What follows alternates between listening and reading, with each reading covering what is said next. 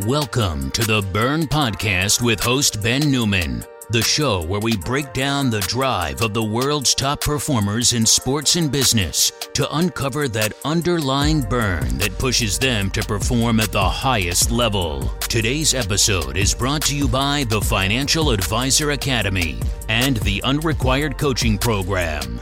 To learn more, head over to thefinancialadvisoracademy.com. Now, here is your host, Ben Newman. So excited that uh, Shyheim Carter would have the opportunity to join us. Uh, you know, another member of the Bama family, another individual is going to be coming to the NFL from that Alabama family. And Shyheim, one of the things that I always loved about our relationship is, man, I could think of just so much conversation after conversation after conversation where when I talk mm-hmm. about adversity challenge and your kids, man, you being like that old soul of the football team, man, where you just brought a different level of commitment, a different level of discipline. I just think it was incredible. But when we were talking about your kids, I'd see that fire in your eyes. So tell me a little bit about that burn, that fire for you, and, and what's caused you to compete and to be able to go from Kentwood, Louisiana to the Alabama Crimson Tide and then now having the opportunity to go to the NFL? Uh, yeah, so definitely, uh, my kids definitely drive me. Um, like you said before, um, the fire that you see in my eyes when we talk about them, uh, it definitely, you know, it, it brings another person out of me uh, every time I speak about them. Every time, you know, I'm, you know, doing something that that, that contains football. Um, even, you know, even when I'm tired, even when I'm down and out, uh, I got to remind myself that I'm doing it for them. I'm doing it to provide to uh, provide for my family. Uh, so you know that that's you know really the number one goal for me. Uh, when I was growing up, you know, um, I just had my, a single mother, you know, uh, with three with uh, two other brothers. So it was you know it was definitely hard, you know, growing up, and especially without a dad, you only have you know that that that single parent uh, which was my mom. And um, you know, being able to have, uh, being able to be in my kid's life, it, it just means everything to me. Uh, but like I said earlier, man, they, that's all they know is Alabama, Alabama, Alabama.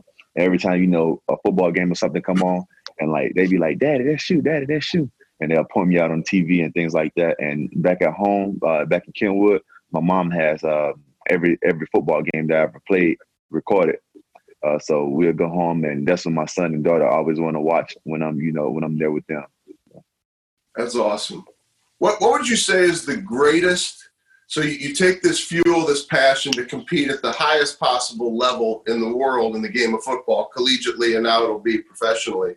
What would you say is the greatest life lesson that you've learned? Because a lot of people don't realize there's a lot of life lessons that come from playing the game of football. It's not just the sport. So, what's maybe the, the greatest lesson you've learned?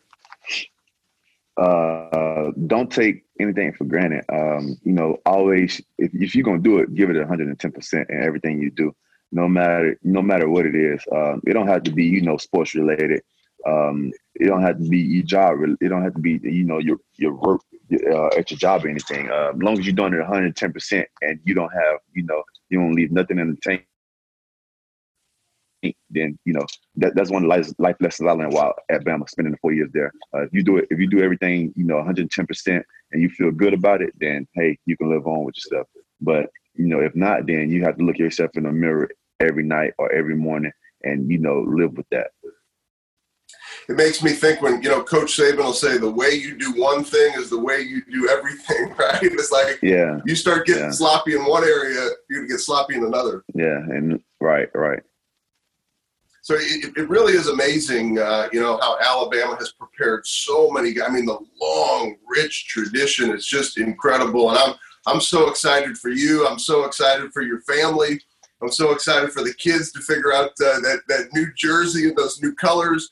What are oh, what yeah. are you what are you most excited about for this next chapter of your journey?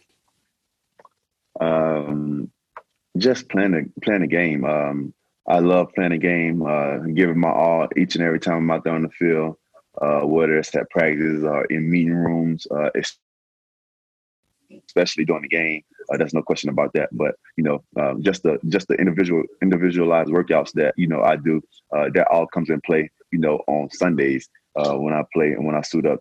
Well, next time I would be suiting up. But definitely, you know, definitely just those little things. So I'm, I'm just ready to take on this next, next chapter, whatever comes at me.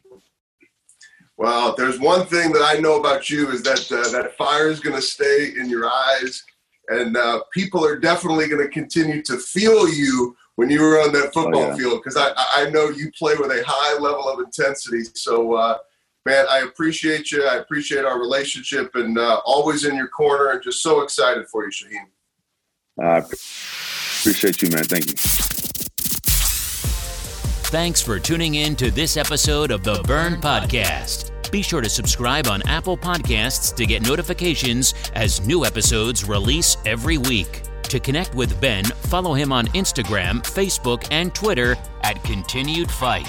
Until next time, keep attacking one day at a time.